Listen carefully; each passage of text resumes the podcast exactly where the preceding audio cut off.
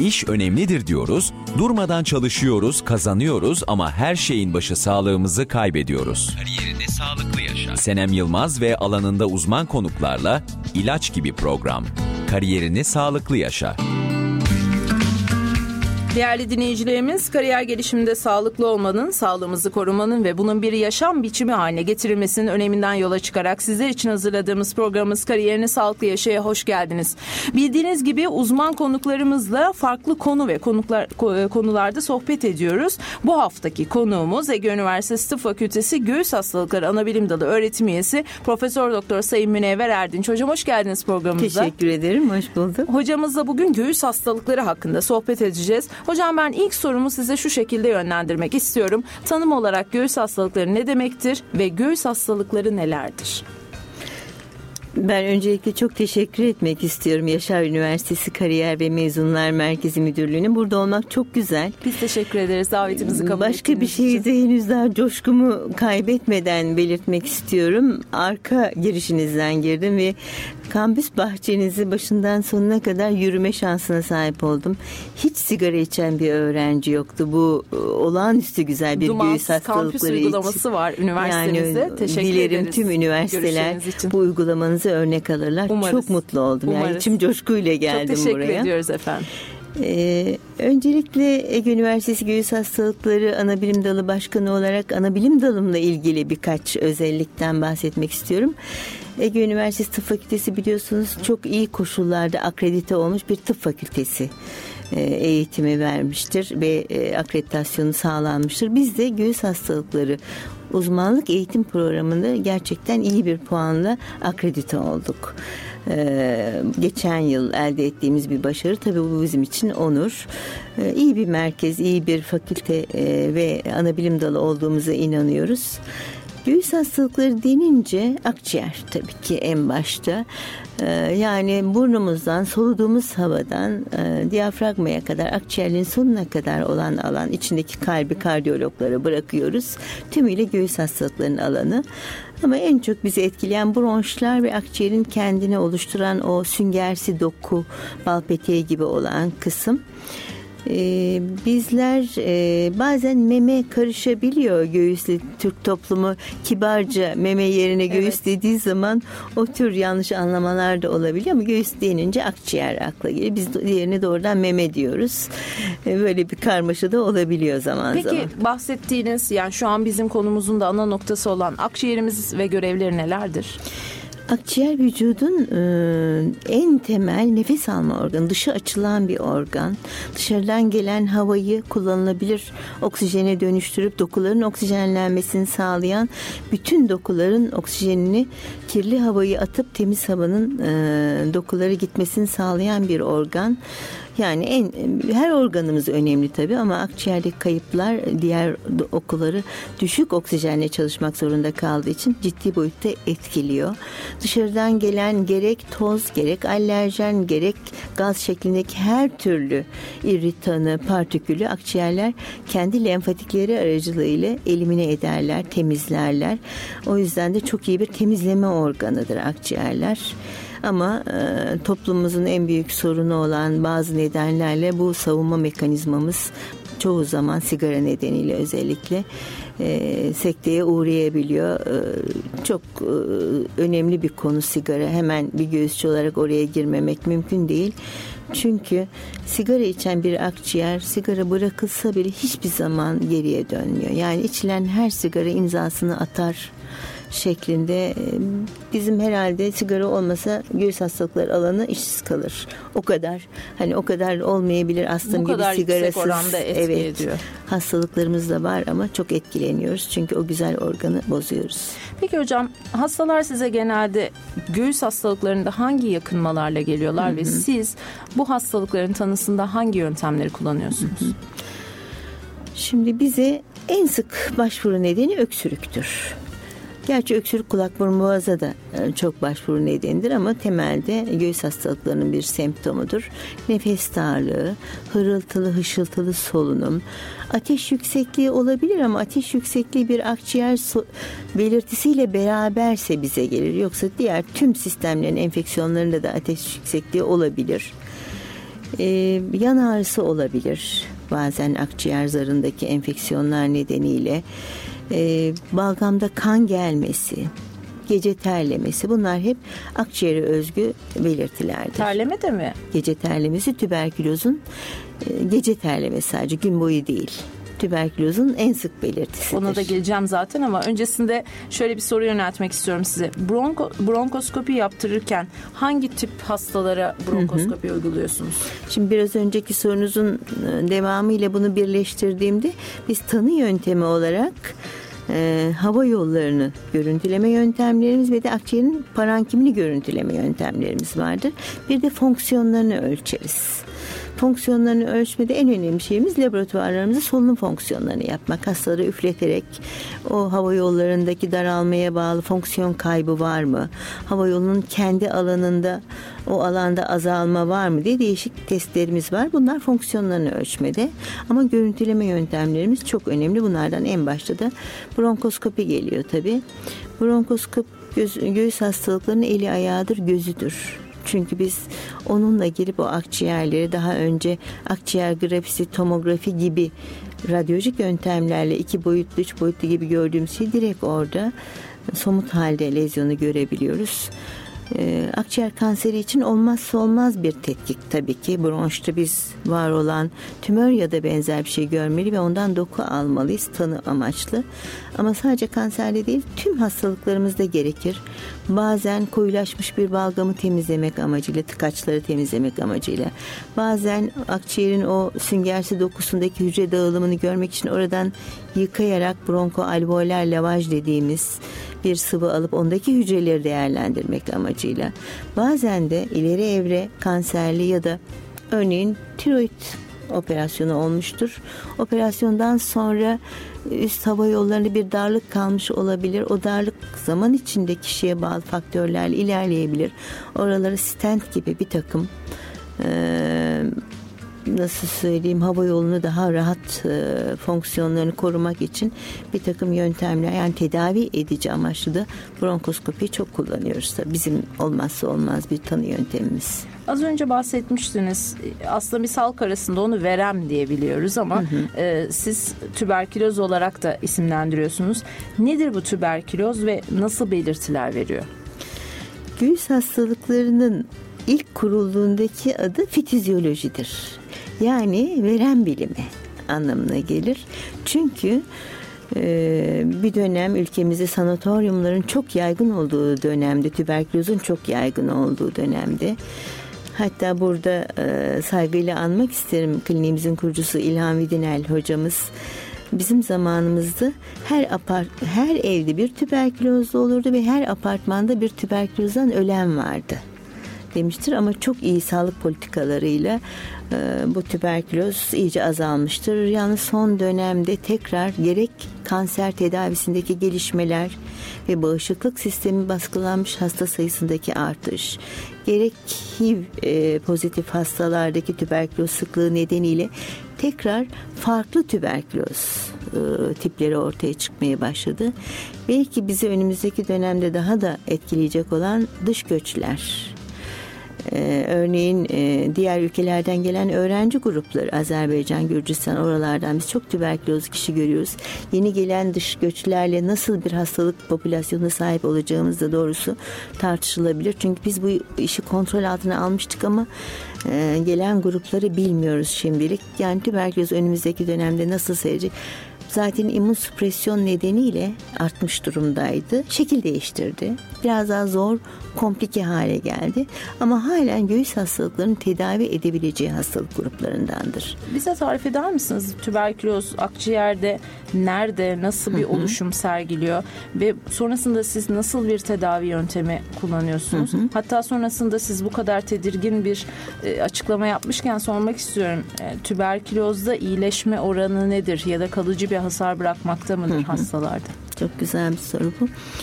İki tip tüberküloz vardır. Bir çocukluk çağı tüberküloz, bir erişkin tipi tüberkülozu.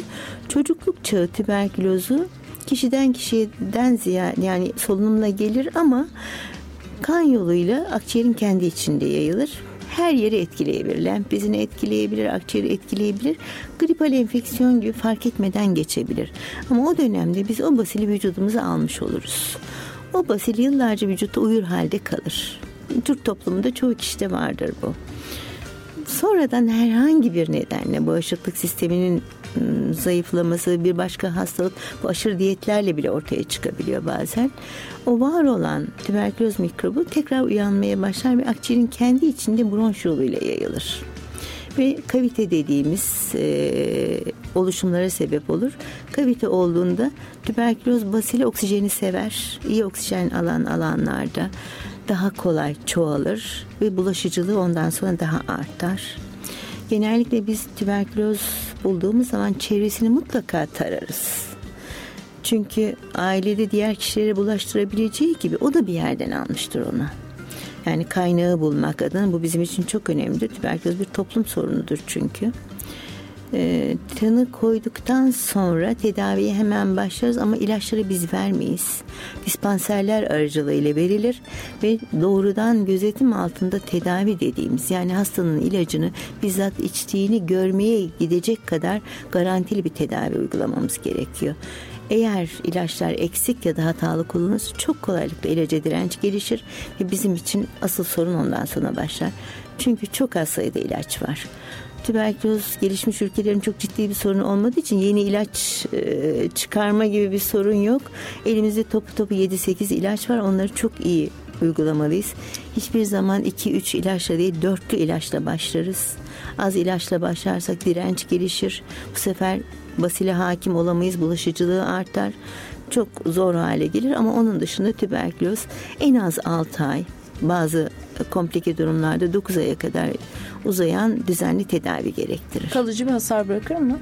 Eğer erken dönemde tanı konmuşsa henüz akciğerde o bozulmalar fazla değilse genellikle bırakmaz ama biraz tanı koymada gecikme var çünkü şey değildir bir zatürre gibi çok gürültülü seyretmez sinsi bir hastalıktır küçük küçük öksürükler gece terli bir hani Türk filmlerinde olur bir dantelli beyaz mendile bir damla kan kehke öksür aynı o tüberkülozdur işte. Fark edilmezse kronikleşebilir. O zaman iyileşse bile olayın olduğu yerde fibrozis dediğimiz küçük büzülme yani akciğerin kendinde kayıplar oluşabilir. Peki mesela herhangi birisi böyle bir endişesi varsa ne yapmalı? Hemen, hemen bir hekime başvurmalı. Evet. Siz bir göğüs hastalıkları hekimine. Siz de bununla ilgili bronkoskopi mi yapıyorsunuz yoksa bir akciğer filmiyle çok rahat anlaşılabiliyor mu? Tüberküloz için hemen bronkoskopi yapmayız. Önce akciğer grafisini çekeriz. Hastanın yakınmalarını dikkate alırız. Akciğer grafisinde kuşkulu bir şey varsa zaten bizim için iş kolay. Ama klinik belirtileri tüberküloz çok düşündürüyor. Akciğer grafisi normalse daha ince kesitli tomografi yaparak daha küçük alanları da görme şansına sahip oluruz. Hastadan balgam isteriz. Arka arkaya en az 3 balgam, balgamda basili bulmamız lazım. Eğer balgam çıkarılmış işte o zaman o kuşkulandığımız alanı yıkayarak bronkoskopla oradan materyal elde etmeye çalışır. Yani amaç mutlaka bir basil bulmaktır. Çünkü o basili bulduğumuz zaman direnç testlerini yapabiliriz. Bazen her şeye rağmen zorluk çekeriz. Kanda tüberküloz e, basilini geçirdiğine dair bir takım laboratuvar tetkikleri, koluna tüberküloz testleriyle, yardımcı testlerle e, tanıya gitmeye çalışırız. Sanıyorum göğüs hastalıklarında karşılaştığınız bir diğer önemli nokta da astım. Evet. Bu noktada astımı olanlar e, hayatlarını çok farklı şekilde devam ettiriyorlar. Çok dikkat etmeleri gereken noktalar var. Bunu görüyoruz ama sormak istiyorum hocam astım alerjiyle bağlantılı mıdır? Şimdi astıma girdiğiniz ben üç gün konuşabilirim. Yayın Çünkü sizin, buyurun, özel kadar. ilgi alanım uzun sürelerde Türk Toraks Derneği'nin astım çalışma grubu yürütme kurulu üyeliğini de yaptım. Ee, bence göğüs hastalıklarının en keyifli alanıdır. Çünkü hastalar doğru hekim ve doğru hastayla ikisi birlikte hiçbir zaman biri diğerinden öne geçmez bu hastalıkta. Muhteşem sonuçlar alınır.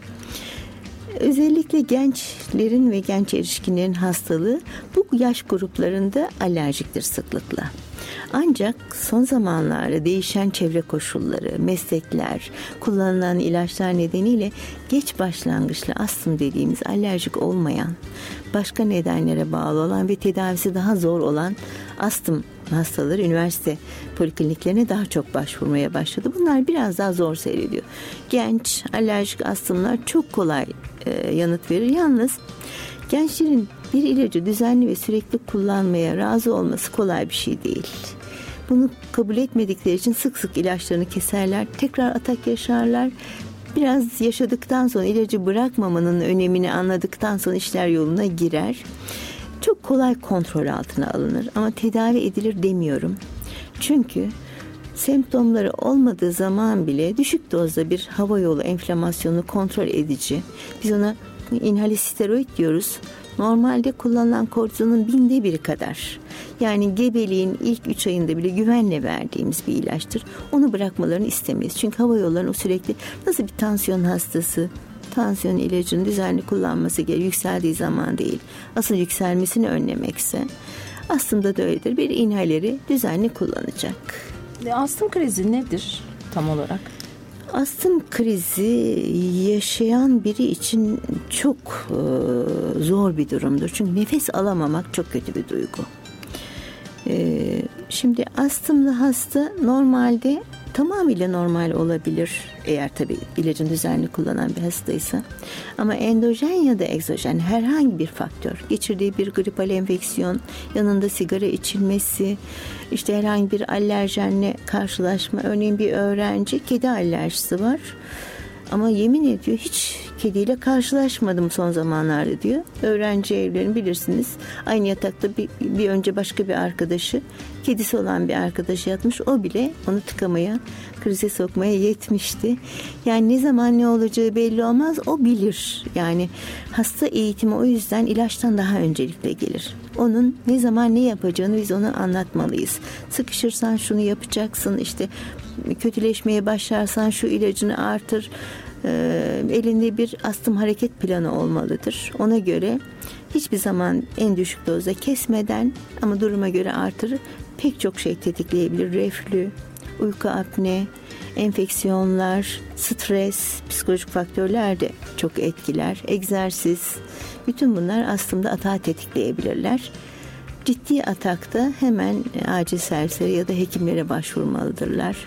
Peki mesela diyelim gün içerisinde kampüste birisi astım krizine girdi. Hı hı. Bizim etrafındakiler olarak ona yapabileceğimiz herhangi bir şey var mı? Mesela astım hastalarının özel olarak üzerlerinde taşıdığı evet. ki ben diyabet hastasıyım ya da tansiyon hastasıyım hı. gibi bir kart var mıdır? Hani bana bir şey olursa şu şekilde hareket edin gibi bilgilendirici bir şey taşımalarını öneriyor musunuz? Şimdi astım atığı bilinç kaybına sebep olmaz. Çok nadirdir. Yani bizim zor kırılgan astım dediğimiz birkaç tip dışında. O yüzden astım hastası kendisi kötüleşmeye başladığını fark eder. O zaman da elinde bir kısa etkili beta 2 agonist dediğimiz sıkılarak nefes açmaya yardımcı olan bir kurtarıcısı her zaman bulunmalıdır. Yani onu iki nefes, üç nefes sıktığında açılmaya başlar. Açılmıyorsa zaten en yakın hekim ya da bir sağlık merkezine gitmesinde yarar var. Atağın nasıl geleceği, atağın neye bağlı olduğunu bilmediğimiz için belli olmaz. Ama hastalara biz bunları genellikle anlatırız. Öksürmelerin artınca, sıkışma başlayınca bunu kullan. Olmazsa hekimini ara. Daha olmazsa hekimine başvur, acil servise baş. Ağır ataksa hemen acil servise başvurulmalıdır. Orada tabii oksijen, gerekirse kortizon. Burada kortizondan kaçınılmamalıdır. Ee, tek bir kortizon kimseye zararı yok. Ee, önemli bir durum o. Ama tabii tedavi için mutlaka alınması gerekiyorsa tabii. tedavi süresince hiç aksatmadan buna evet. devam etmemiz Zaten lazım. Zaten atığı kontrol altında olmayan tedavisini aksatan kişilerde yaşarız. Düzenli kontrol altında olup da steroidin inhalislerini düzgün kullananlarda atak çok daha nadir yaşanır. Genelde nezle ile gripin ilerleyen safhalarında hep uzun süren öksürüklerle Hı-hı. karşılaşıyoruz. Sizinle de programda önce konuşmuştuk ya bu geçtiğimiz aylarda yaşamış olduğumuz herkesi kırıp geçiren, çok ateş yapmayan ama genelde böyle bir e, yoğun şekilde devam eden uzun süreli grip ve nezle ile karşılaştık aslında. Buradaki öksürüklerde öksürük neyin habercisi? Öksürük aslında akciğerin bir savunma mekanizmasıdır. Yani kötü bir şey değildir gerçekte. O ne yapar? Yabancı cisim kaçmışsa oraya bir irite eden bir şey varsa ondan kurtulma refleksidir. Balgam varsa onu temizlemeye Aslında vücudu çalışır. koruyucu bir refleks evet. değil mi? Yani bir şey olduğunu gösterir bize. Ancak bu gripal enfeksiyon ve sıklıkla viral enfeksiyonlardan sonra ortaya çıkan öksürük irritan bir öksürüktür. Gıcık şekilde hastayı uyutmaz, konuşturmaz, sürekli şurada bir şey vardır. Balgamlı öksürük o kadar rahatsız etmez. Bunlar kuru öksürüklerdir. Hastadan çok yakınlarını rahatsız eder. Çünkü gözlerinin önünde devamlı öksüren bir çocukları ya da anne babaları vardır. Bizim için de çok ciddi bir sorun. Çünkü yaklaşımlar hatalıdır. Öksürük kesici ilaçlar sürekli kullanılmaya çalışır. Onlar öksürüğü daha sertleştirirler. Mümkün olduğunca öksürük kesici ya da öksürtücü ilaçlardan kaçınmak lazım böyle durumda. Kendi haline bırakmak, panik yapılmasını önlemek ve de antibiyotik en büyük sorun antibiyotik. Biz her şeye antibiyotik kullanma evet, meraklısıyız o kadar çok antibiyotik kullanıyorlar ki.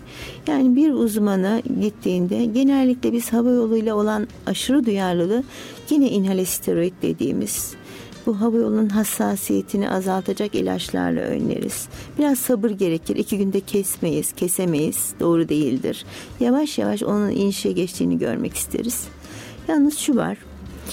Ee, normalde bir viral enfeksiyonun ardından öksürük iki hafta kadar sürer ve kendiliğinden geriler. Eğer kişi 40-50 yaşlarını geçmişse, kadınsa, tiroid fonksiyon bozukluğu varsa, sigara içiyorsa, alerjikse, reflüsü varsa ve de bu bizim acı inhibitörü dediğimiz bazı tansiyon ilaçlarını kullanıyorsa o öksürük uzar. Yani burada sadece öksürüğü kesmeye yönelik değil, ona katkıda bulunan tüm faktörleri değerlendirip hepsini dikkate almak lazım. Bizim sadece öksürük kesmeye yönelik çalışmalarımız başarısız olur. Dolayısıyla de, çevresel etmenlerle evet, beraber değerlendirilmesi evet. gerekiyor. Biraz da bronşite gelelim istiyorum. Hı hı. Bronşit de aslında akut ve kronik bronşit olarak ikiye ayrılıyor hı hı. bildiğimiz gibi. Bunların arasındaki fark nedir ve aslında ilk olarak bronşit nasıl ortaya çıkar? Hı hı. Aslında biraz önce hep konuştuğumuz konularda değindiğimiz konu hep bronşitti. Aslında bir bronşittir. Koah da bir bronşittir. Aslının nedeni işte alerjik ya da diğer nedenlerdir. Koah da sıklıkla sigaradır. Bronşit nedir? Hava yollarının aşırı duyarlılığı sonucu onlarda ortaya çıkan bazen enflamatuar bazen enfeksiyona bağlı olmaksızın ortaya çıkan öksürük ve balgam çıkarmadır. Kronik bronşit demek için ard arda 2 yıl ve her yıl en az 3 ay balgamlı bir öksürük olması lazım. Akut bronşit bizim viral enfeksiyonlardan sonra geçirdiğimiz hemen e, ötmeye başlarız. Şuramızda bir hışıltı olur. Çoğumuz yaşamışızdır. O geçer zaten. İşte onun ardından biraz önce bahsettiğimiz öksürükler kalır. Kronik bronşit sigara içen kişilerde sıktır ve daha sonra koahın habercisidir o. Ee, onlar da sigara içiliyorsa hemen bırakılması lazım. Koahın en erken belirtisidir. Koaha zaten ikinci bölümde değineceğiz. Tabii, tabii. Daha Kronik yoğun bir şekilde. devamı koahtır zaten. Zatüre bir akciğer iltihabı onu hı hı. hepimiz biliyoruz zaten ama neler aslında hastayı zatürreye doğru götürüyor? Yani adım adım zatürreye giriş nasıl oluyor? Ve sonrasında siz bunu fark ettiğinizde tabii erken tanı çok önemli ama siz eğer hasta geç ulaştıysa bunun tedavi süreci nasıl gerçekleşiyor? Hı hı göğüs hastalıklarının en ciddi ve e, mortalitesi yüksek olan hastalıklarından birini oluşturuyor zatürre. Bir toplum kökenli pneumoniler bizim deyimimiz var. Onlarda işler biraz daha kolaydır hemen e, şu anda ayaktan ağızdan kullanılan antibiyotikleri iyi yanıt verirler.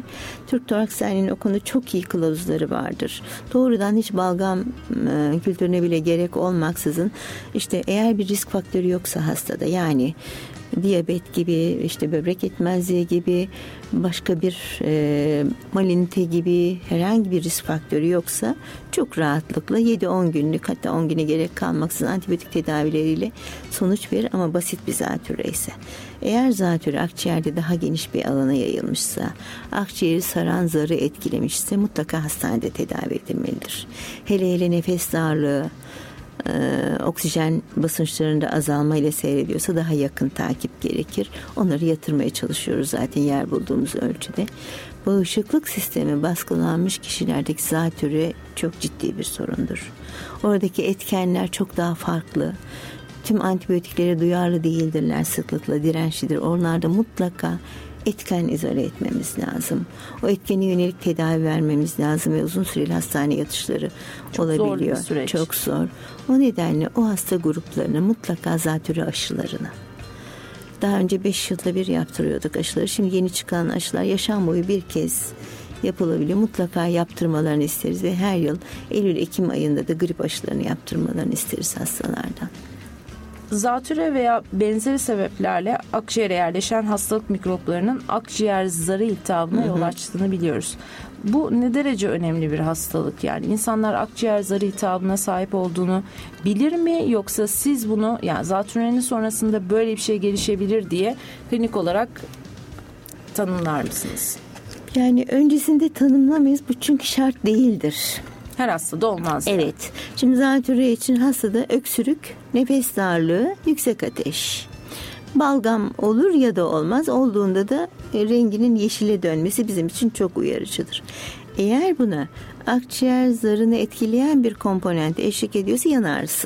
Çünkü akciğerin kendisi ağrılı değildir. Akciğeri saran zar ağrı duyuları tarafı. Yan ağrısı dediğimiz tam olarak nedir hocam? Şu, göğsünüzün yan tarafında yan tarafı. toraks göğüs kafesi. Sanki bir kas ağrısıymış gibi, evet. kemik ağrısı Ama gibi biraz hissediyoruz. nefes almakla artar. Artan bir ağrı. Derinleştiremez nefesini. O da akciğerle ilişkili olduğunu düşünür. Bazen batar tarzda olur. O zaman e, yine enfeksiyonun akciğer zarını atlamasıyla orada yırtılma bile görebiliriz. Sadece sıvı değil hava da olabilir akciğer boşluğunda. Ee, yakın zamanda ben yaşadım. Hiç beklemediğiniz bir anda e, yaşayabiliyorsunuz. Nefes almada zorluk, yetersizlik olduğu zaman kesinlikle göğüs hekimine başvurmanın en çok akciğer grafisiyle tanı koyarız. Orada hemen görürüz biz onu. Ve tedavisi eğer o sıvı hücreden yoğun bir sıvıysa bizim onu boşaltmamız gerekir. Sadece dışarıdan bir antibiyotik tedavisi yeterli olmaz. Hücreden yoğun değil, henüz daha başlangıç dönemindeyse antibiyotik tedavileriyle onun emilimi kolay olabilir ama değilse tüpler takmamız gerekebiliyor. Programımıza kısa bir müzik arası vermek istiyorum. İzninizle ikinci bölümümüzde programın başında da hocamızın özellikle vurgulamış olduğu sigaradan ve sigaranın vücudumuza yapmış olduğu etkilerden bahsedeceğiz. Az önce de konuşmuştuk. Koahtan bahsedeceğiz. Akciğer kanserine değineceğiz. Son olarak da uyku apnesi ve horlamayla ilişkili olarak programımızı sona erdireceğiz. Kısa bir aradan sonra sizlerle birlikteyiz.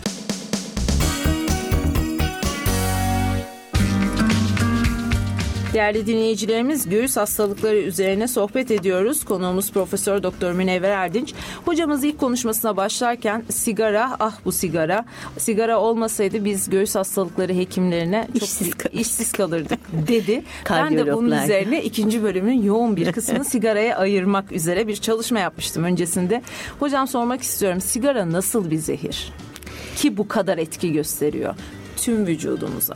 Yani e, anlatılmaz yaşanır, yaşanır ifadesi herhalde e, göğüs hekimlerinin sigarayı anlatması e, için güzel bir kelime. E, sigara korkunç bir şey. Yani nasıl olur da o ele alınır o güzelim ciğerlere güzelim mukozaya o içinde 4000'den fazla yabancı madde olan bunun en az 80-100 tanesi kanserojen olan bir hava akciğerlere gönderilir benim aklımın alması mümkün değil. Ama gerçek bir bağımlılık. Dünyanın en güçlü bağımlılık yapıcı maddesi nikotin bağımlılığı. Ee, yani buraya gelince ben de duruyorum gerçekten. Hani bazı kelimelerimi tartmak istiyorum. En güçlü kelimeleri kullanmak lazım burada. İçilmez, içilmemeli. E, çünkü akciğerleri, kalbi, bütün sistemi korkunç etkiliyor. Yani cildi bile yaşlandırdığını biliyoruz. Pasif maruziyet bile ne kadar etkiliyor. Anne karnındaki çocuğun e, ileride astımlı olmasının sebebi çocuğun pasif maruziyeti, annenin sigara içmesi. İleride koa olmasının sebebi, düşük doğum kilosu, akciğerlerin gelişmemesinin sebebi ve her şeyden önce tabii ki koa kanser için bir numaralı etken. Çok acı bir şey e, hani insanlar e, kanser çağımızın hastalığı. E, katkı maddeli gıdalar, hava pek çok nedenle giderek artan bir şey. Diğer sistem kanserlerinde hani hepsi için demesem de bu berbat hastalık beni nereden buldu, nereden e, yakalandım, ne şanssızlık bu diyebiliyor ama sigara içenin kanser olduğunu bunu söyleme lüksü bile yok. Kendi eliyle kendini hasta yapmış oluyor. Ve üstelik de çocukları, ailesi, işte bütün hayatım boyunca biz sürekli kokan bir evde yaşadık. Perdeleri bile kokar çünkü o evlerin. Şimdi de bizi bırakıp gidiyorsun. Aynen böyledir tablo. Yakınamazlar, isyan bile edemezler. O hastaların çaresizliğini kimsenin görmesini istemeyiz ama durum böyledir. Ee, hiç affetmez. Yani e, ya koah ya kanser. Eskiden bazı e, uzun süre kullanılanlar örnek veriliyor. Tamam çok düşük oranda e, bir şey olmayanlar da olabiliyor ama onların oranı çok düşük. Onlara bakarak onu içmeye devam etmek hiç de akıllıca bir şey değil. E, fark edildiğinde çok iyi gezerken bizim çektiğimiz bir akciğer grafisinde bir kitleyle karşılaşıldı. Ondan sonra ne kadar pişman olursa olsun, sigarayı ne kadar bırakırsa bıraksın hiçbir anlamı yok. O yüzden sigara içilmemelidir içiliyorsa bir gün önce, bir saat önce hemen bırakılmalıdır. Bunun için ne gerekiyorsa yapılmalıdır. Yani buna kelimeler yetmez. Çok zararlı bir şey. Dünyanın en güçlü endüstrileri silah sanayi ve sigara sanayileri. Yani bizim gibi artık kendimizi az geçmiş demek istemiyorum ama bizler de daha iyi alan buluyorlar. Bunlara alet olmamalıyız. Biz her şekliyle sigaraya karşı savaşı sürdürmemiz lazım. Aslında bir bağımlılıktan bahsediyoruz değil mi? Yani istese de bırakamıyor. Daha da artan bir açlıkla. Beynimizde bir nikotin merkezi var değil mi? O nikotin merkezi biz her sigara içtiğimizde daha da büyüyor. Dolayısıyla oradaki açlık istiyor. giderek artıyor ve çeşitli şeylerin doyumu, sıkıntıdan arınma, yok işte iştahımı kesiyor, kilo problemi vardı gibi pek çok bahaneler üreterek aslında daha da fazla Hı-hı. sigaraya yöneliyoruz değil mi? Peki sigara tiryakisi olarak tanımladığınız kişiler günde ne kadar sigara içiyorlar ve bir tiryaki olmakla normal bir içici olmak arasındaki fark nedir? Senem mekanizmayı çok güzel anlattın bu bağımlılığın mekanizmasını gerçekten öyle. Ee, sigara için sınır yok bir tane bile zararlıdır. Yani orada hiç yani 15 tane iki paket hayır bir tane bile zararlıdır.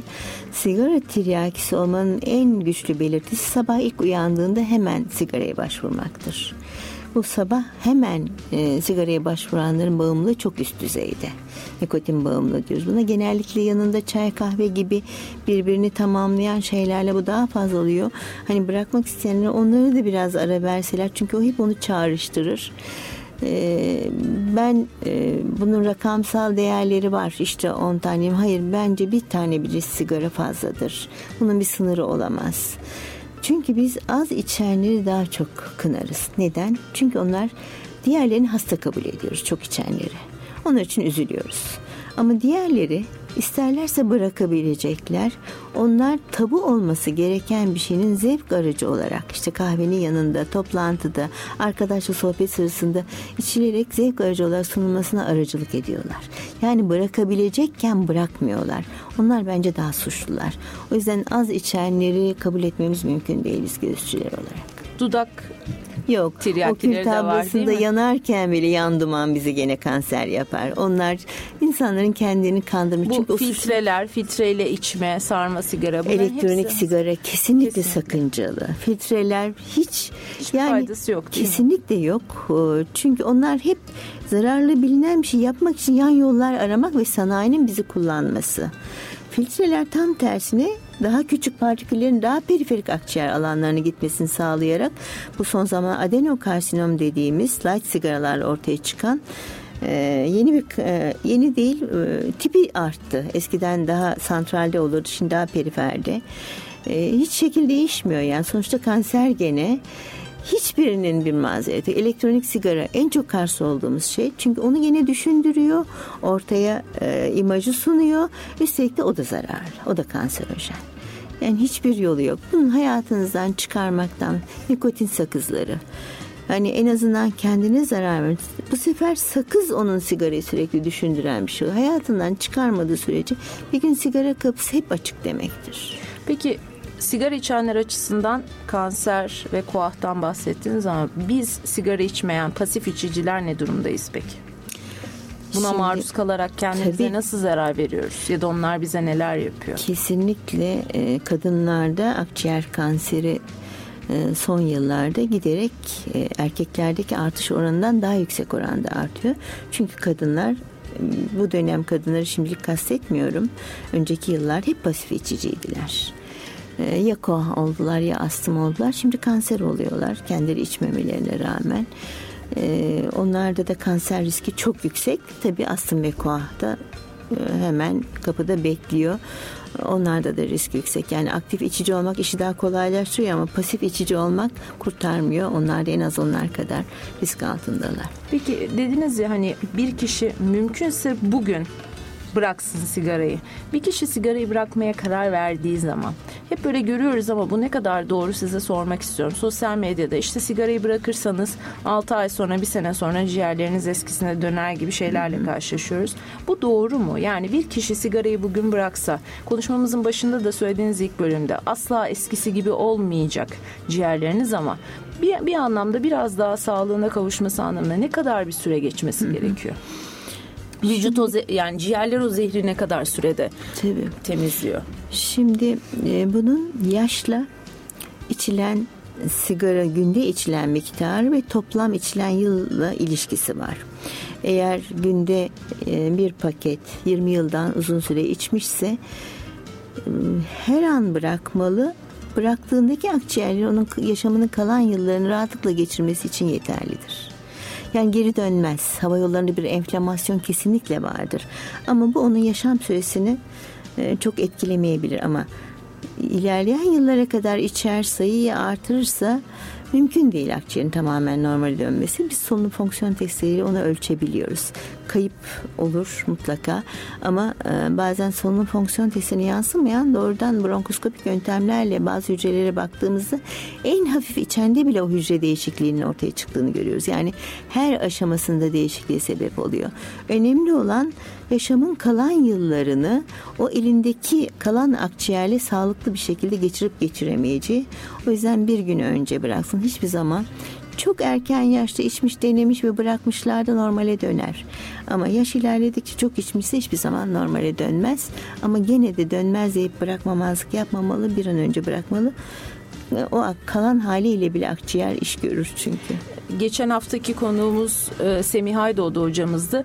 O da sigaranın ortopedik rahatsızlıklarda, ameliyatlarda kemik iyileşmesini özellikle 3 haftadan az olmamak üzere ileriye attığından da bahsetmişti. Sigara madem bu kadar zararlı o zaman vücudumuza asla bu güzel işleyen mekanizmaya evet. asla böyle bir Kesinlikle. zulüm yapmamamız lazım. Kesinlikle. Peki hocam hep bahsediyorsunuz koahtan yani kronik obstrüktif ak- e, akciğer hastalığından nedir koah ve kişi koah olduğunu nasıl anlar? Hı hı. Ee, çağın hastalığı artık çünkü e, gelişmiş ülkelerde yüzde 90-95 oranlarında koa sigara yolu açmaktayken bizim gibi gelişmiş sayılmayan ülkelerde başka faktörler de koa yol açabiliyor. Örneğin kadınlarda Ocak'ta e, Doğu Anadolu'da, İç Anadolu'da hatta batıda bile olabilir. E, organik yakıt kullanımı tezek dahil odun ateşi nedir? E, evin büyük kadını yaşlanınca gelinler kızlar koşuştursun denir. O ocak başında ekmek çevirir, ocak başında kalır. O daha güzel o dumana maruz kalır. Yine meslek hastalığıdır koa aynı zamanda kömür madencilerinde. Bunun dışında tabii ki sigara en önemli şey. Ee, sigara içimi hem günlük sayısı hem toplam yıl sayısı arttıkça koah dediğimiz hava yollarının hem kendi hava yollarının bir bal peteği gibi düşünelim. O bal peteğinin arasındaki duvarlar dışarıdan gelen kirli havanın, temiz havanın dokulara ulaşmasını içerik kirli havanın da solunumla atılmasını sağlar. Sigara o bal peteğinin duvarlarını birer birer yok eder. Böylece bizim o gaz difüzyon alanı dediğimiz daha geniş bir yüzey varken giderek o yüzey azalır. Hastalar istirahatteyken iyi gibidirler ama biraz efor harcadıklarında oksijen gereksinimi arttığında onu karşılayamaz hale gelirler ve nefes darlığı ortaya çıkar. En önemli bir başta öksürükle başlar işte kronik bronşitten e, dönmeye başladığı zaman balgamlı öksürük. Onun ardından da eforla egzersizle nefes darlığı. Merdiven çıkmada yaşıtlarından geri kalırlar yokuş çıkarken zorlanırlar. Bu giderek artar artık gece yatarken bile rahat yatamadıkları duruma kadar gelebilir progresif bir hastalıktır. Sigarayı bıraksa bile kayıp devam eder. Sadece işte ne kadar erken bırakırsa o kadar az kayıpla yola devam eder. İlaçlarımız maalesef o akciğerin hani o bal peteğinin duvarlarını yerine koymak için yeterli değil. Sadece biz hava yollarını balgamı varsa onu temizlemeye eğer sıkışmışsa bir bronşta daralma olmuşsa onu genişletmeye ya da enfeksiyon varsa onu tedavi etmeye çalışıyoruz. Bunlar da olayın tamamı değil. O kaybolan alanları hiçbir şekilde geri getiremiyoruz. Onun için yapılacak en doğru şey de kalan akciğer alanlarının kaybını önlemek için her gün bir adım fazla yürüyüş düz yolda. Bugün zaten artık sağlık için en temel şeyin e, o olduğu anı. koahlı hastalar evin içinde, yolda. Çünkü onlar yürümedikleri sürece giderek odadan çıkamaz hale gelirler. Bunu kırmaları lazım. Bunu biz hekimler yapamayız.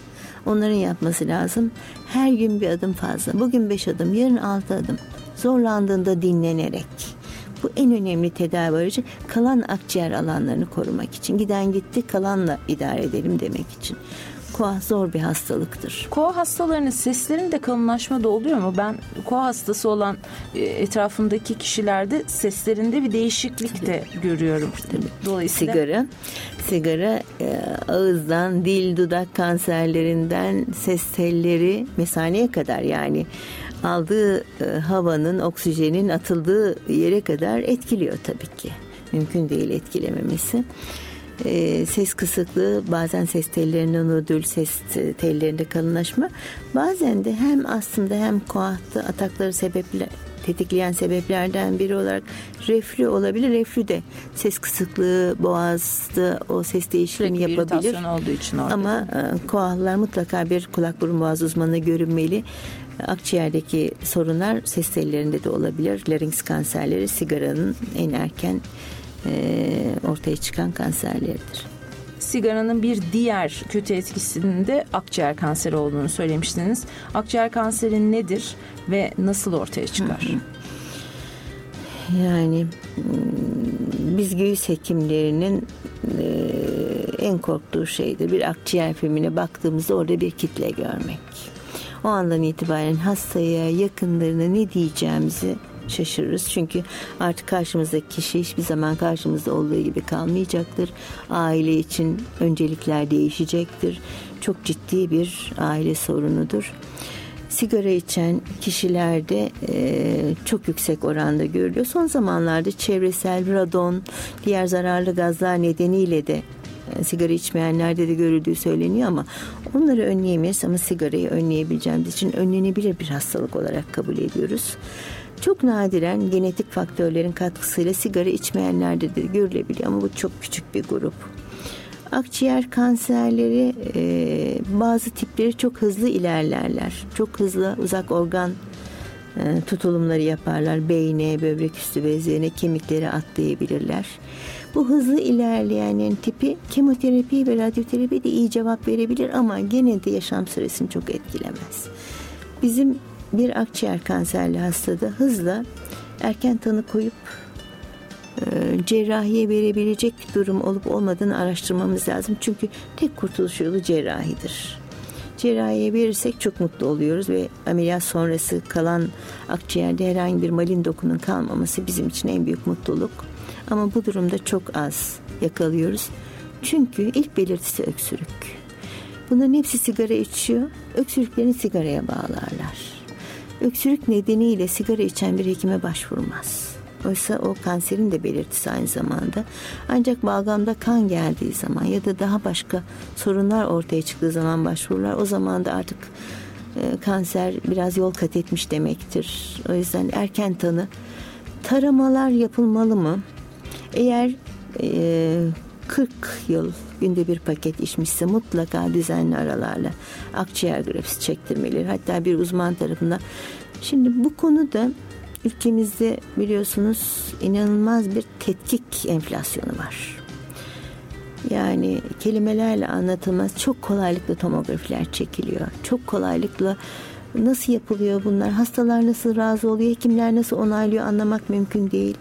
Düşük kalitede filmler, biz karşı çıkıyoruz ama gelen film işimize yaramıyor. Tekrar çektirmek zorunda kalıyoruz. Bunların hepsi ışın, hepsi maliyet. Bu konuda biraz dikkatli olmakta yarar var. Doğru merkezlerde çok e, bir tane nodül gördüğümüz zaman sürekli kontroller ve ışınla e, hastalara gereksiz yük bindiriyoruz. Biraz daha sağdu, sağduyulu olmak lazım. Hekimlere çok iş düşüyor bu konuda. E, hastalar da biraz daha kendilerini daha büyük sağlık merkezlerinde izlenmesini sağlamalılar. Eğer böyle bir kuşku varsa daha dikkatli olmalılar. Sık tetkik değil, doğru yerde doğru tetkik yönelmeliler.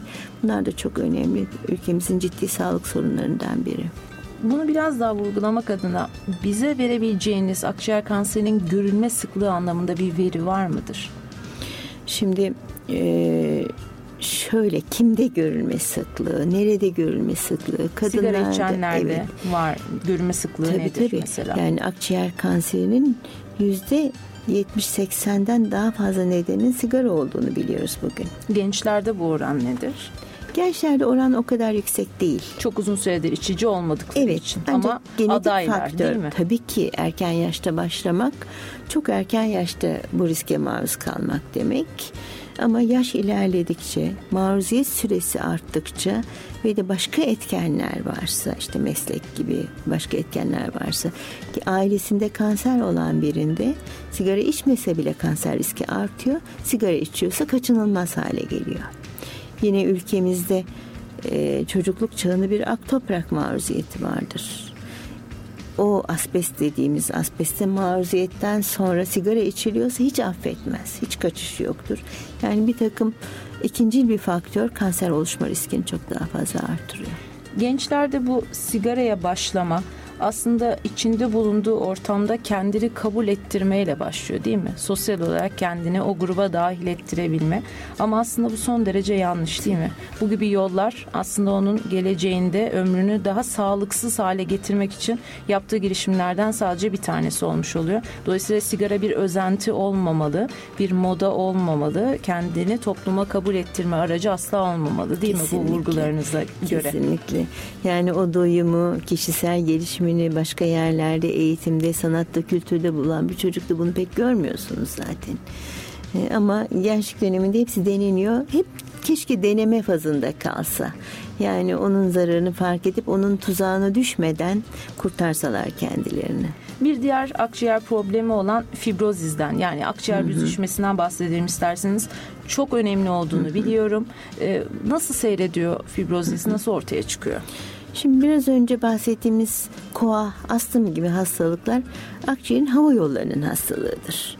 Bir de akciğerin o süngersi dokusu dediğimiz kendisi var. Asıl yatağı dediğimiz.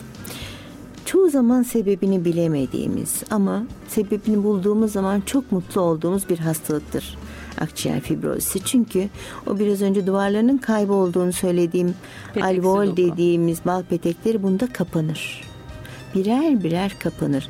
Böylece dışarıdan gelen havanın, temiz havanın dokulara ulaşabileceği alan azalır. Engellenmiş olur. Evet, yok yani artık küçülüyor. Bu e, geri dönüşsüz bir olaydır. Akciğerin katılaşması, sertleşmesi anlamına. O süngersi doku katı dokuya dönüşür. Ee, gerçekten e, sebebini bulamadığınız zaman kanser kadar tehlikeli olabilir. Bu akciğer sönmesi dediğimiz şey bu mudur yoksa Yok. farklı? Sönme tamamının sönmesi pneumotoraks dediğimiz yırtılması sonucu olur. Bu küçük küçük sönmeyi kastediyorsak bu da odur. Sertleşmesi ifadesi daha çok kullanılır bunun için. Ee, örneğin kadınların e, temizlik yaparken kullandığı klorak tuz ruhu karışım pekala bu büzülmelere yol açabilir. Yani sebep o kadar evdeki bir muhabbet kuşu bu büzülmeyi başlatabilir. Ee, kullandığımız herhangi bir ilaç ee, ama en çok yapan bağ dokusu hastalıkları dediğimiz romatizmal hastalıklar. Ee, bizim e, tedavide kullandığımız ciddi ağır ilaçlar yapabilir bazen ama biz bunları bilmemize rağmen o hastalık için tedavi gerektiği için vermek zorunda kalırız e, inhalasyon yoluyla gelen pek çok şey. İşte biraz önce bahsettiğim asbest gibi yine hava yoluyla gelen zararlı şeyler akciğerde büzülmeye yol açabilirler. Maalesef tedavisi yok. Eğer biz Bağdoks hastalığı gibi bir işte romatoid artrit gibi lupus gibi bir sebep bulur da ona sebep olan hastalığa yönelik tedaviyi verebilirsek o zaman başarılı oluruz ama sıklıkla sebebini bulamıyoruz. Bizim için zor bir süreçtir. Şu andaki tanı yöntemlerimiz sebebi bulmada yetersiz. Bu sadece bizde değil, dünyada da böyle. Yıllar içinde muhtemelen genetik faktörler çok önemli burada. Ee, sebepler bulunabilir, ona yönelik ilaçlar geliştirilebilir ama şu anda kanser kadar tabii ki sıklık o kadar fazla değil ama önemli olabiliyor. Bizim göğüs hastalıkları alanı için zor bir alandır pıhtı atmanın kalp açısından ve beyin açısından çok önemli olduğunu biliyorum ama akciğerde de pıhtı atması var. Hı hı. O da pulmoner emboli. Hı hı. Bu hangi durumlarda ortaya çıkıyor? Neden oluşuyor ve bu önlenebilir mi? Senem harikasın. Ee, şöyle biz öğrencilere anlatırken şimdi akciğer, kalp ve beyinle başladın. Bizim için iki tip pıhtı vardır. Bir kirli kanın dolaştığı damarlardaki pıhtı, bir temiz kanın dolaştığı damarlar. Arteriyel ve venöz sistem dediğimiz kalp ve beyninki arteriyel sistemi kalp hastalıklarında ortaya çıkar. Bizimki tamamıyla kanın toplayıcılığı sırasında kirli e, kanın dediğimiz oradaki pıhtıdır. Ee, şunu söyleyeyim önemli tanı sıklıkla otopsilerde konur. Yani durum böyle. Ee, atlanması çok kolaydır göğüs hastalıkları hekiminin ya da acil servis hekiminin aklına getirmesidir önemli olan. Ee, Nasıl bir tabloyla geliyor ani bir Hasta. kısa süreli solunum sıkıntısı. Saatler içindeden ziyade birkaç gündür giderek artan hani kalp krizinde nasıl hasta bir acı bir e, göğüs ağrısı bunda da nefes o daha önce açabildiği akciğeri açamadığını bir türlü nefes alamadığını hırıltı değil nefes alamama yetmeme gibi bir duygu olur. Ağrı eşlik edebilir buna bazen bazen de küçük bir balgamda kan olabilir. Ama e, belirtilerden ziyade öncesi dönem önemlidir. Buna sebep olan faktör. Öncesi dönemde bir ameliyat geçirdi mi? Özellikle alt karın ameliyatları, alt ekstremitelerden gelen pıhtıdır bu. Ya da uzun süre hiç hareket etmeden bir seyahat yaşadı mı? Bir gebelik var mı? İşte biz ekonomi sınıf sendromu Amerika'ya gitti hiç koltuğundan kalkmadı diyelim. Bacakların hareket etmesi gerek. Çünkü Bacaklardaki venöz sistem hiç hareket etmediği zaman akımın yavaşlamasına sebep olur ve biraz yatkınlık varsa o yavaşlayan akımda bir pıhtı oluşur. Oradan gelir zaten sıklıkla. Ee, yine bir takım işte romatolojik hastalıklar, bizim vaskülitler dediğimiz behçettir, şudur budur gibi sistemik hastalıklar, kanserler en önemlisi. Kanserlerde çoğunlukla görülür. Hatta bazı gastrointestinal sistem kanserlerini bulmasak bile koruyucu tedavi verelim deriz. O kadar sık görülür. Eğer kanser varsa hemen akla getirilmelidir. Ee, mesela doğum kontrol hapları kullanmayı ancak bütün bunlar dikkate alındığında niye dünyadaki bütün doğum kontrol hapı kullananlar da olmuyor da niye diğer gebelerde olmuyor da bu kişi de oluyor diyerek genetik bir yatkınlık var mı sorgulanmalıdır.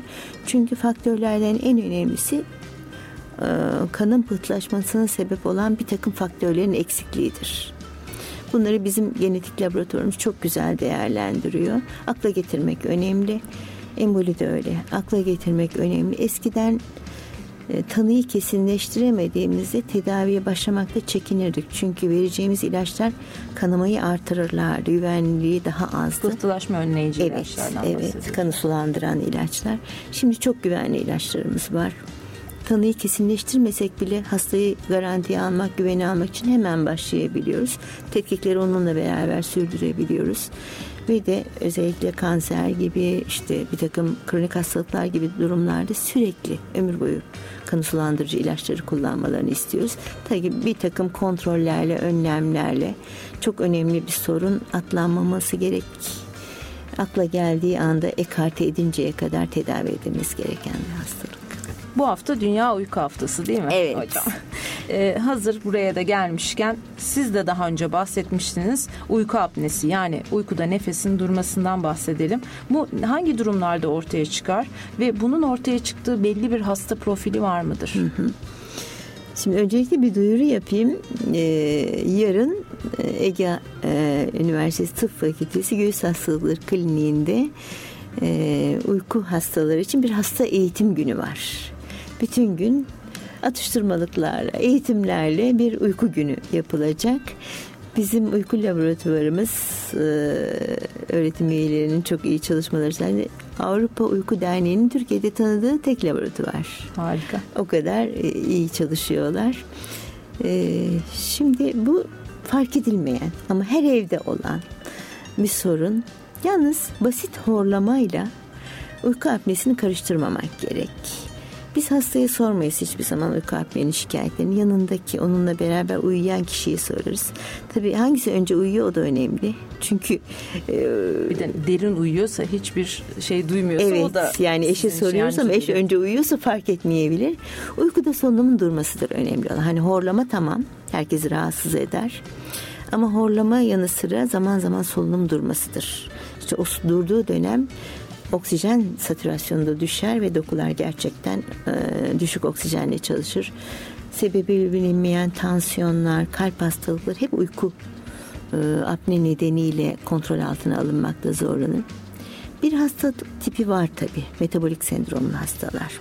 Hipotiroidik, kısa boyun, e, obez, özellikle bel çevresi daha kalın olan hastalar, ileri yaş, koa sigara içimi varsa, reflü katkıda bulunuyorsa bunlar ancak hiç bunlara uymayan zayıf, ince uzun boyunlu kişilerde de pekala olabiliyor. Yani bu kural değil. Sıklıkla onlarda görülüyor.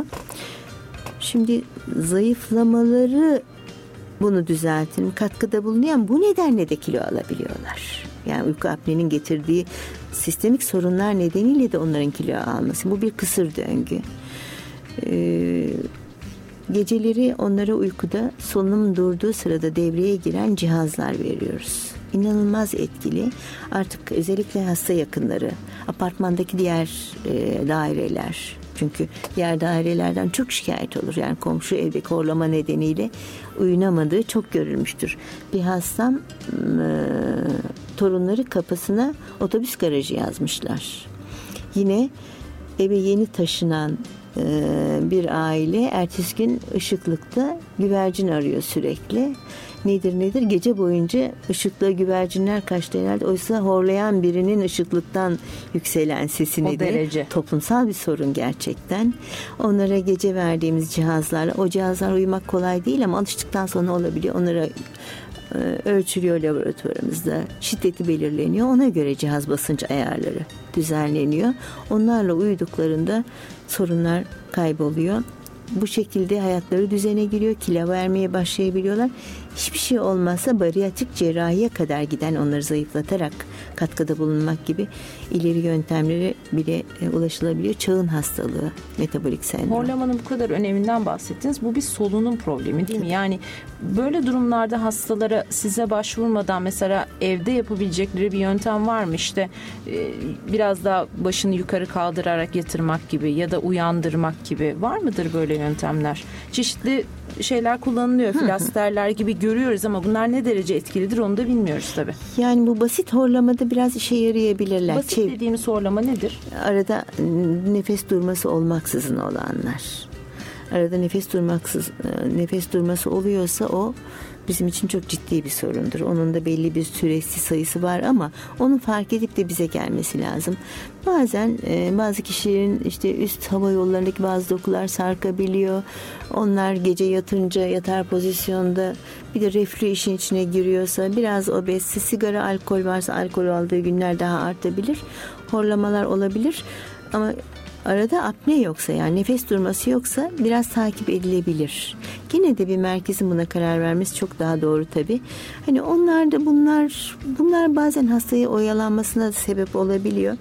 Çünkü özellikle araba kullananlar araba kullanırken bile uykuya dalma kazaların en sık nedeni aslında e, her ehliyet alanına yapılması gereken ekonomik maliyet çok yüksek olmasa gerçekten Bizim hastalarımız biz eko laboratuvarına götürürüz. Orada otururken e, uyurlar kalırlar. Oturduğu yerde uyurlar. Çünkü kaliteli uyku yok bunlarda. Gece boyunca hiç o bizim REM uykusu dediğimiz kaliteli REM'e uyku dönemini hiç giremiyorlar. Hmm, sadece akciğer değil, özellikle kalp hastalıklarıyla çok ilişki var. Nörolojiyle çok yakın ilişkisi var. O yüzden ciddi bir toplumsal sorun ve giderek artan, farkındalığı arttıkça oranlar çok fazla artıyor. Ee, yani çağın hastalığı. O zaman çevredekilerin çok daha duyarlı evet. olması, bilinçli evet. olması evet. gerekiyor Kesinlikle. değil mi bu konuda? Peki hocam programın son sorusunu size mesleki akciğer hastalıkları konusunda sormak istiyorum. Bu hastalıklardan korunma yolları nelerdir? Hı hı. Mesleki akciğer hastalıkları programın başında biraz bahsetmiştiniz evet. ama nelerdir tanım olarak, isim olarak en çok hangi sektörlerde karşınıza çıkmaktadır? Hı hı. Şimdi e, Ege göğüs hastalıklarının güzel bir avantajı var. Biz göğüs hastalıklarının yan dal uzmanlık alanları olan üç alanda da uzmanlık eğitim programı verebiliyoruz. Yani bizim meslek hastalıkları yan dal uzmanlık eğitimimiz var. Alerjik hastalıklar yan dal uzmanlık eğitimimiz var ve de yoğun bakım yan dal uzmanlık eğitimimiz var. E, meslek hastalıkları ile ilgili de bayağı e, bakanlık son zamanlarda buna önem verdi. Sayıca artan sayıda asistanımız oldu bugünlerde. Daha da e, bu konuda çalışmaya başladık. Çok önemli ama Türkiye'de maalesef e, istatistiksel rakamlar buzdağının o hani hep gösterilir şemalar da ondan bile küçük. Bu iki taraflı bir olay. E, işveren kendini korumak zorunda. İşçi aynı şekilde gerçek rakamlara yansıma çok az oluyor. Son zamanlarda daha fazla önem verilmeye başlandı Avrupa Birliği'ne giriş çabaları içinde. İş sağlığı ve güvenliği anlamında da çok önemli önlemler var. Evet. Ee, iş yerlerinde iş yerinin özelliğine göre maruz kalınan şey toz olabilir, kimyasal olabilir, gaz olabilir, ya da düşme çarpma eklem hastalıkları olabilir ama ben e, göğüs hastalıkları hekimi olduğum için solunan solunum yoluyla gelen partiküller bizim için çok daha önemli evde bile yani çalışan kadının biraz önce söylediğim tuvaleti temizlerken sürekli klorak ya da benzeri şeyler kullanması inhalasyon yoluyla astıma hatta daha ileri o da bir meslek hastalığı. Ya da bir takım kuaförler, marangozlar, biz hekimler eldivenlerimiz nedeniyle alerjimiz varsa hepsi meslek hastalığı. İşte e, daktilo ya da işte şimdi bilgisayar kullanan eklem hastalıkları, oturma sorunları hepsi bunların meslek hastalıkları. O nedenle bu alan çok e, gelişmeye açık bir alan. Hepsinden korunma yolları olmalı, uygulanmalı. Biz hekimler bile uygulamaktan çekiniyoruz. Çünkü alıştığımız şeylerden vazgeçmek kolay değil ama yapmamız gerekiyor. İş yerlerinde özellikle toz maruziyeti olan alanlarda maske zorunluluğu getirilmeli ama e, iyi maskeler pahalı. E, diğer maskelerin kullanımı zor. İşçilerin sabahtan akşama kadar onları takması zor olabiliyor. Bu maalesef hani işçiye o bilinci vermek lazım. Ben hastanede bile görüyorum. Tavanı deliyor ağzı açık. Yukarıdan bütün tozları inhale ederek yani daha bilinçli bir toplum olmamız lazım. Kendimizi korumamıza her an ıı, yani bu karşımıza çıkabilir. Meslek hastalığı ıı, her şekilde meslek hastalığı olarak tanımlanmalı. Sınırı yok. Yani sadece bir kömür madencisi ya da bir kimya e, sektöründe çalışan ya da fırında çalışan kişi değil.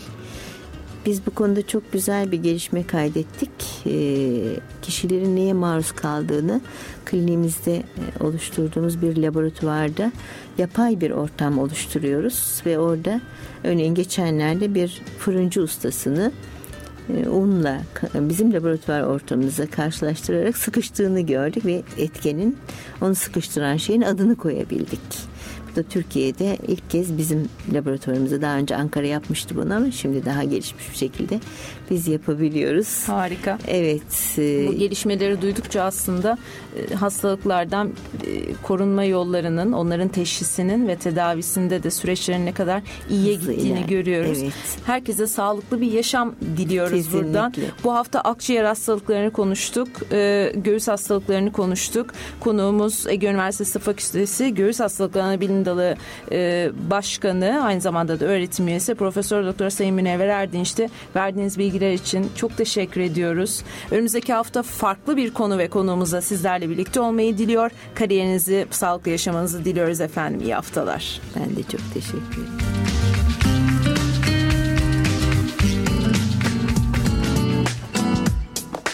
İş önemlidir diyoruz, durmadan çalışıyoruz, kazanıyoruz ama her şeyin başı sağlığımızı kaybediyoruz. Kariyerinde sağlıklı yaşa. Senem Yılmaz ve alanında uzman konuklarla ilaç gibi program. Kariyerini sağlıklı yaşa.